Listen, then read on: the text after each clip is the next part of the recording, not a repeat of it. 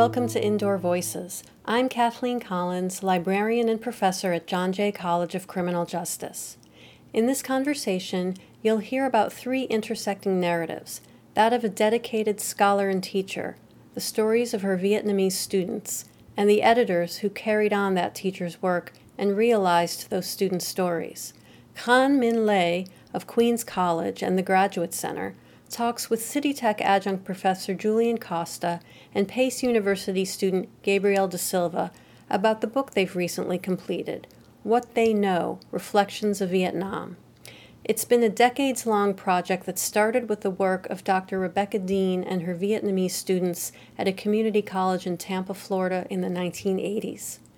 Julian and Gabriel talk with Khánh about how the book came to fruition and how the stories of Vietnamese refugees are something students in the U.S. really don't learn much about, if anything at all. To learn more about Khánh, Julian, and Gabriel, and Rebecca, visit indoorvoicespodcast.com. Thank you for listening and enjoy this conversation.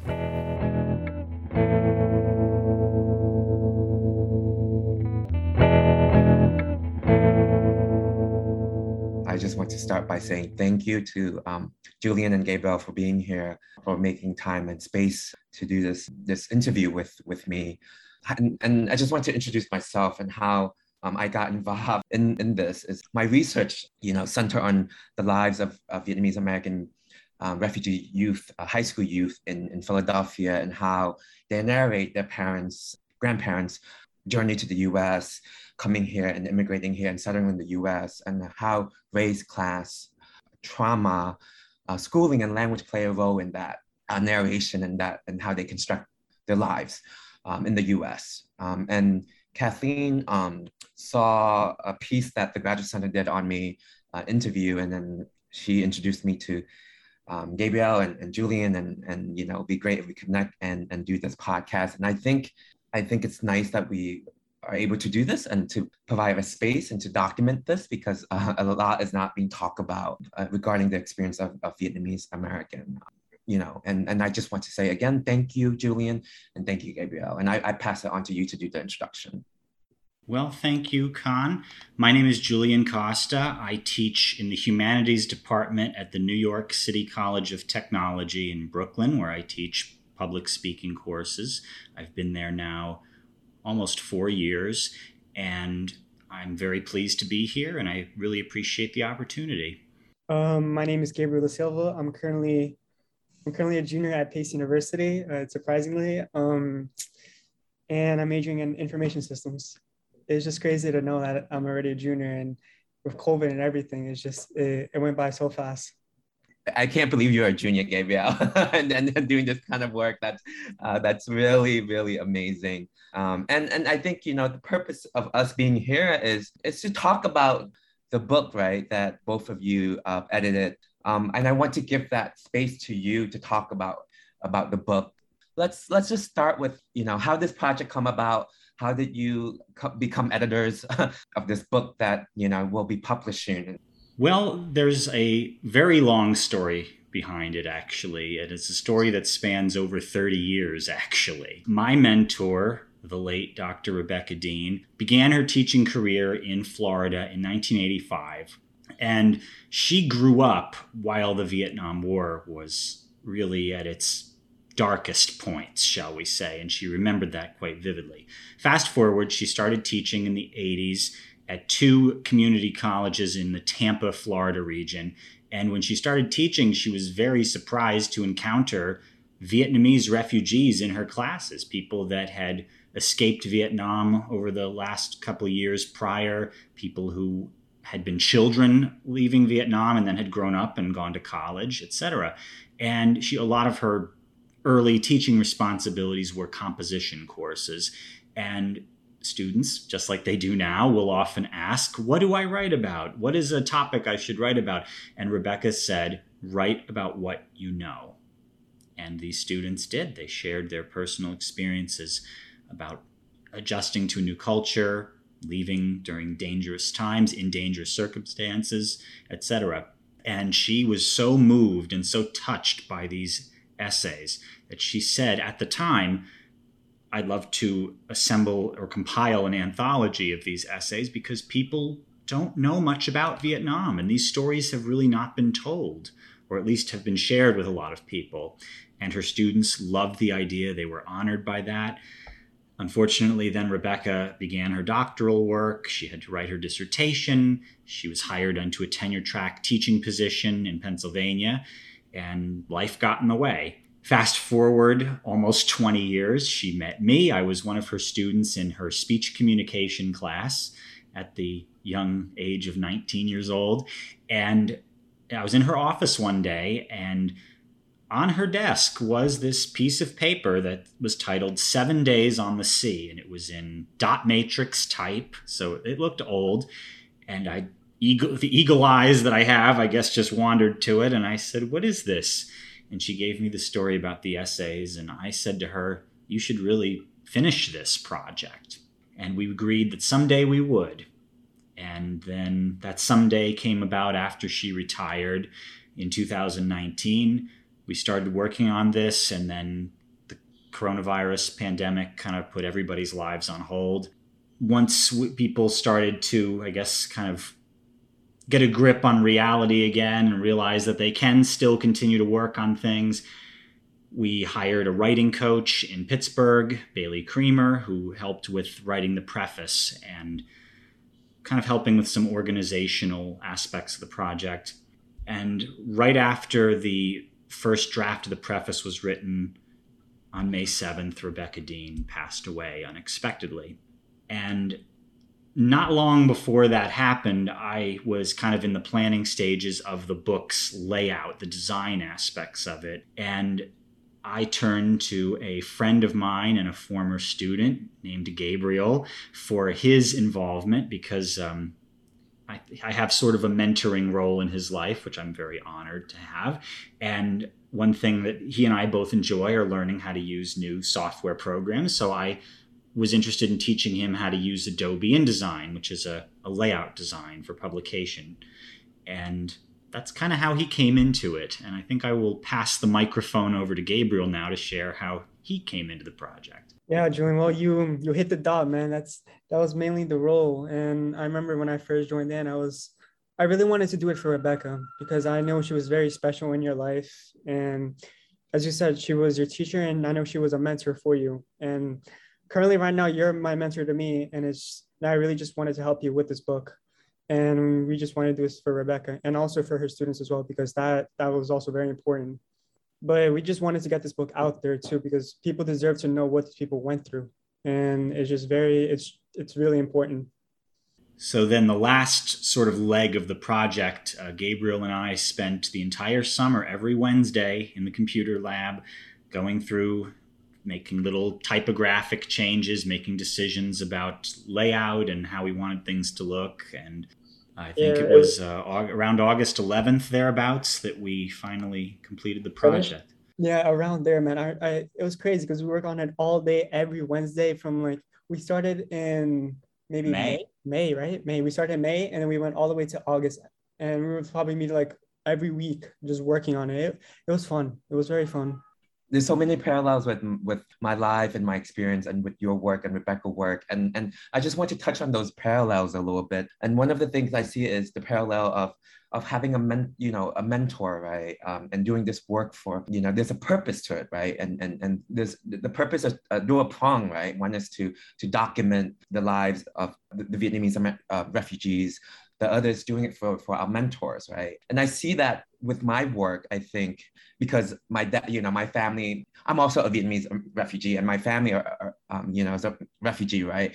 And my dad fought for the US, you know, and he was in prison for eight years after the communists took over. And to see like our experience not being centered and not uh, seeing our stories being um, documented. And, and it goes back to the part of the process of the, the, the US, right? This remembering, because it's just a war that the US felt really like ashamed of defeating and not being not knowing what to do with this group of people who's displaced. And that brought a lot of shame and the us just want to not mention vietnam at all. And so like it wasn't taught. And my work with the vietnamese american youth is to bring those uh, the voice and that, that those narratives out. And I remember, um, into uh, you know, talking about with the youth, and they're like, yeah, they don't learn about Vietnam, you know, the war. It just brushed under the rug. You, you know, they felt like their lives and their experience are not being centered. And that this remembering is part of my work and what I call trans trauma. Right? It's these Vietnamese Americans um, have trauma that's passed on from generation to generations. But that's it's not just about passing on, right? But it's about relocating that trauma from the bodies, right, to the institution, right? And then have the U.S. play a role in that, that trauma. I, I, I, see a lot of parallel in Rebecca because you know I'm a professor at Queens College teaching composition,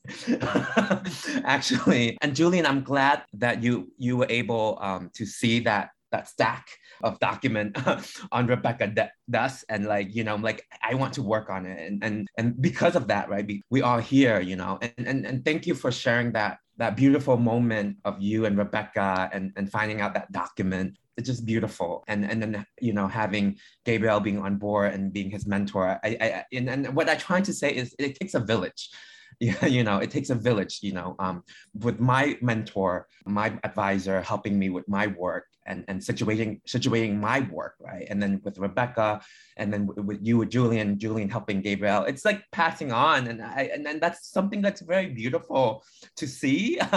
I just love it. And I'm so happy that the three of us are, are here and, and sharing the story. And I read these narratives, you know, these beautiful narratives, beautiful, but also painful and heartbreaking at the same time. And I just want to want to get your your thoughts or your feeling as you read them. You know, what, what went through your mind actually? I remember the first time I read these narratives and these stories. It was the very first time like Julian, Julian showed it to me. I was my my initial reaction was that I was very shocked because it was just I never really read something like that before, and it came from like you know real life people. And at the time, like I had the urge that I, you know, I needed to help him with it essentially. Because then afterwards, there were like so many other stories too. And some of them are real deep. Some of them are, they talk about certain things. I'm not sure if I can mention in the podcast, but it's, they get real deep and it's very like sensitive. These people went through a lot of hard times. So people should know about what they went through in the US because as you said before, Khánh, like the US, they minimize it, they push it down a lot. And essentially not a lot of students, not a lot of people learn about the Vietnam War and they learn more about like World War II and other things. So essentially, they need to learn about the things that occurred to Vietnam, Vietnamese people.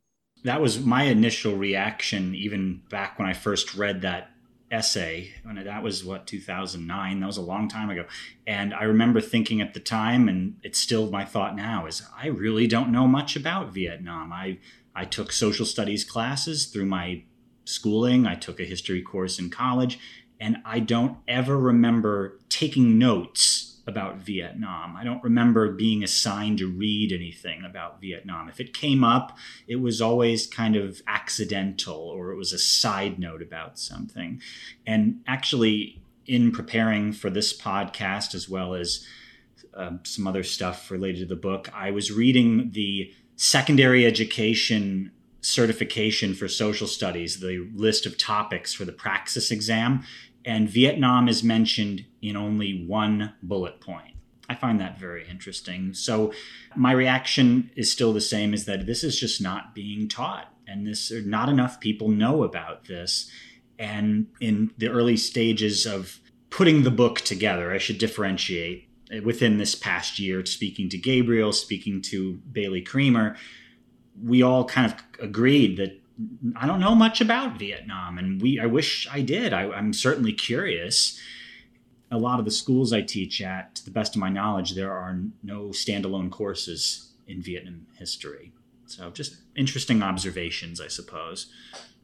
Thank you. Thank you, Julian Gabriel. And, and I believe that's done in, intentionally. I, I believe that because the US committed a lot of atrocity in, in, in Vietnam, you know, from the spraying of 18 million gallons of Agent Orange from the My Lai massacre. And, you know, it was the first war that's being broadcast live you know. So you have people sitting in the living room in the evening watching what's happening 9000 8000 miles away. So it was a lot of it was traumatizing. And it's more traumatizing for the vietnamese who fled the country into being here and not being talked about not being able to process it not having a face to process it to talk about it to go through it. And you know, when I read these the narratives, sometimes I choke and I cry because like it takes me back to my own experience, right? Some of it very beautiful, uh, some of it is just very painful.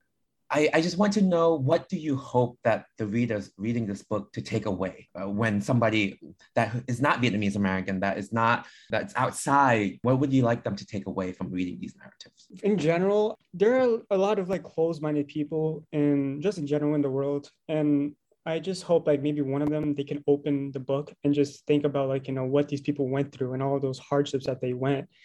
And it's just one of those things where they almost like lost their lives escaping their country. They were just seeking freedom at the end of the day. I have a, a brazilian background so my family is from brazil and they were not it's not even in the same in the same area because they were they were only trying to find they were trying to find a better life like the vietnamese people but they weren't being prosecuted but essentially i just want more as people read the book i want them to be more open-minded about it and to learn like oh my god these people they really risk their lives to come here to the US and they, they really care about their life, essentially. Mm-hmm. Yeah. I think first and foremost, I certainly want people to have knowledge of this facet of history that's so important and so grossly and offensively ignored by the history curriculum in the United States.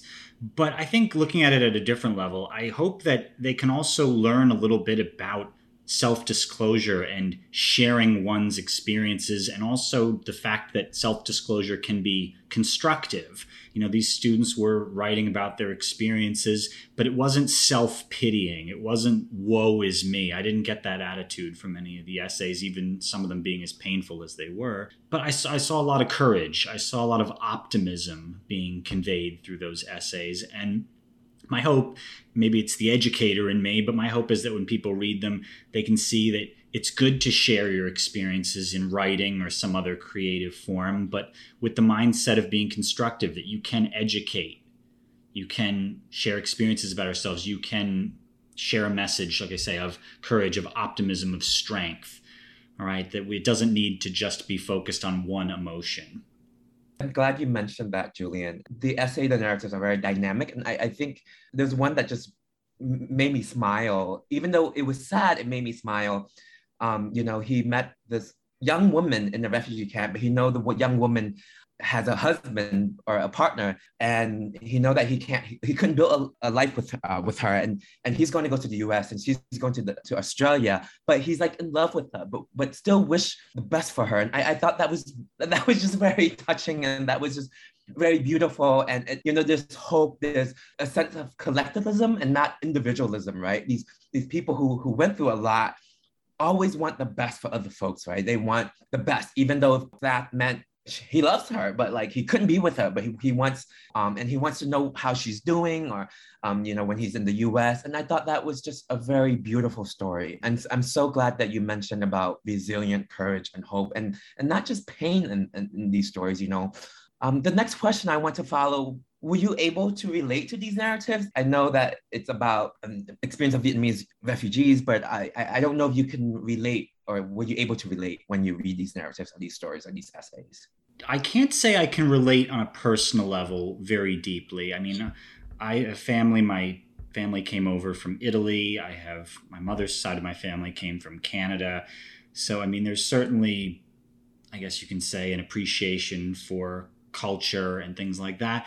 But I see it more so in terms of my career and I see it now. I can relate in the sense that I've taught students who English is not their first language.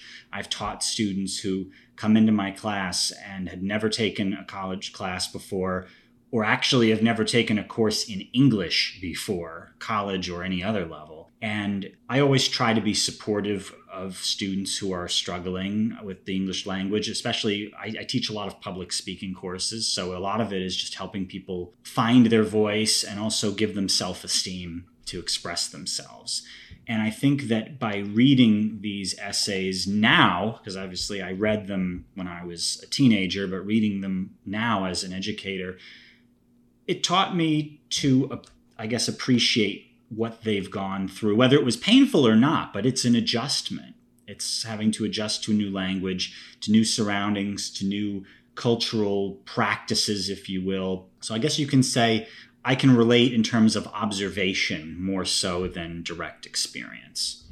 in a similar way to what Julian said, I also I cannot really relate to what they went through, but I really I appreciate like what they what they did to find freedom and, and what they went through. Essentially, as I said before, my family is from Brazil. And so they they came here to to find a better life. You know, they went through a lot, a lot of discrimination, a lot of that stuff. And in general, it was just very hard for them, you can say. I remember my parents telling me, you know, when they first came here, it was difficult. They had to sleep on the floor. They they were very they were getting discriminated against. They you, you can essentially say that they had to build like this thick skin of theirs to you know handle like this image that people had of like immigrants at the time. It just sucks. And then it just went from there and they just i don't even know how to describe it but they just they just lived their lives afterwards. I asked them to this day do they ever regret coming here? And they said no they actually it was just during the time people had this this viewpoint of like immigrants are being bad you know they're they shouldn't be here and all that stuff. But you know just like with the with Vietnamese people, with, with these refugees, you have to give them respect because at the end of the day, they're trying to find a better life for themselves. And essentially, you you really cannot be selfish. Like you have to accept these people. Like they're they're going through some rough stuff that you're not going through, and sometimes you you just have to be open minded about it. Thank you for sharing that uh, your story about your family, and I think it's empathy. Right? I think what we what we are trying to say is that because of this, you know, we have empathy right? Mm-hmm. We have empathy for, for folks that are different from us, from folks that are struggling, from for folks that are not as privileged as us. You know, please correct me if I'm, I'm wrong, but I see that, you know, I see that it gives us a different perspective and a different lens, um, you know, empathy. And I think that's important to have because we are educator or, you know, students. I, I think that's very important. I want to take a, a, a, step back and talk about because my work deal with trauma or trans trauma and language and race. How do you see these narratives intersect with these area? During like my high school years, like during English classes like that, sometimes my professor, well, my teacher, you could say, they would want us to like grab a book about like you know a real life story. And i remember we had well, the whole class we had to read a book called night. I'm not sure if you're familiar with that. I forgot the author but it was called night. It was about the world war ii story and it just it just went into full detail about like you know what was going on during that time and stuff like that. So with this book it would be really nice to know that you know a high school or you know not even a high school maybe a middle school i'm not sure it would be you know too good for middle school but essentially I would want a school to maybe rent out or just express and show like the book to the younger generations of like what these refugees went went through. When I read it, I, I love it that Rebecca didn't edit the youth language, the youth writing. You know, she kept it as it is. And I think that's honoring the youth. I mean, not the youth, the the, the college students. I'm sorry, because my thinking about my youth, my work with my youth, I, I I do not edit their their writing or their work, and so like I I saw some similarity, and, and you know, I, and I just want to point that out. That was an honor of their writing, of their feelings, of their thoughts, and it was kept in the original format, uh, and I appreciate that. And I can see that you know, as editor, you arranged the, the narrative into into three sections, right? The escape, life as refugees, and the new land was this done intention- intentionally or was just done in chronological order or how did you negotiate this?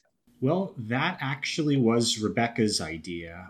She mm-hmm. had always said that she wanted to group the essays sort of by a theme. I'll give you another little backstory here. Not long after teaching the vietnamese students rebecca applied for enrollment into the PhD program at the University of Pittsburgh in cultural studies. That was her focus. And her essay, in order to get into the program, she wrote about the experience of teaching these Vietnamese refugees.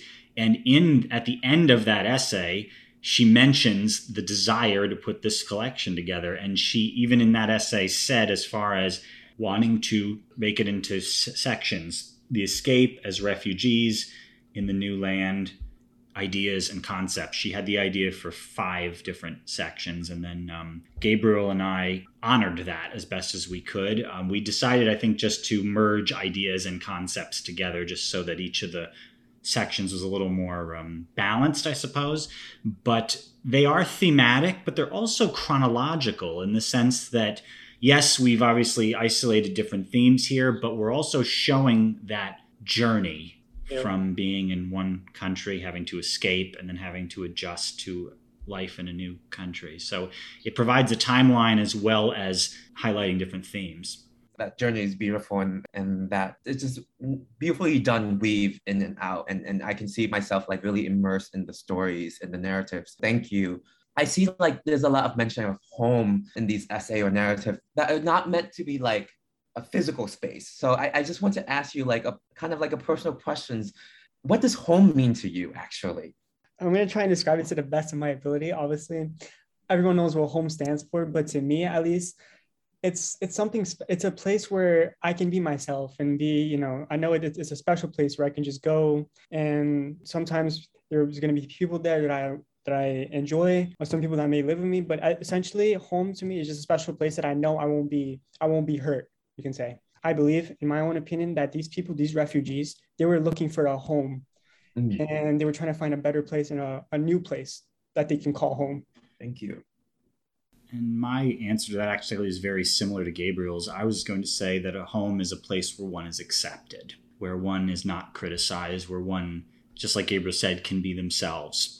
And whether that is a physical space inside walls and a ceiling, whether that is a neighborhood, a city, a state, whatever, it's a place where one feels accepted in their truest, deepest sense of self. Thank you, Julian and Gabriel, for that how do you draw the lines in providing like a space for Vietnamese refugees to share their stories and then portraying them as victim, speaking on their behalf? And I think deal with back with again with my work, you know, uh, because there's uh, uh, some power issues, some power dynamic. Do you how, how you do that? Essentially, as I said like uh, before, with the Vietnamese story, like everything like that, it's it's very important. It's it's something that should be shared, and it's I. Uh, I don't know, I don't actually know how to describe it to you, but it's it's just something that should be out there because you know, as I said before, there's way there's a lot of people that don't know the background of it, don't know what what happened, and it, it should be spread across like the world.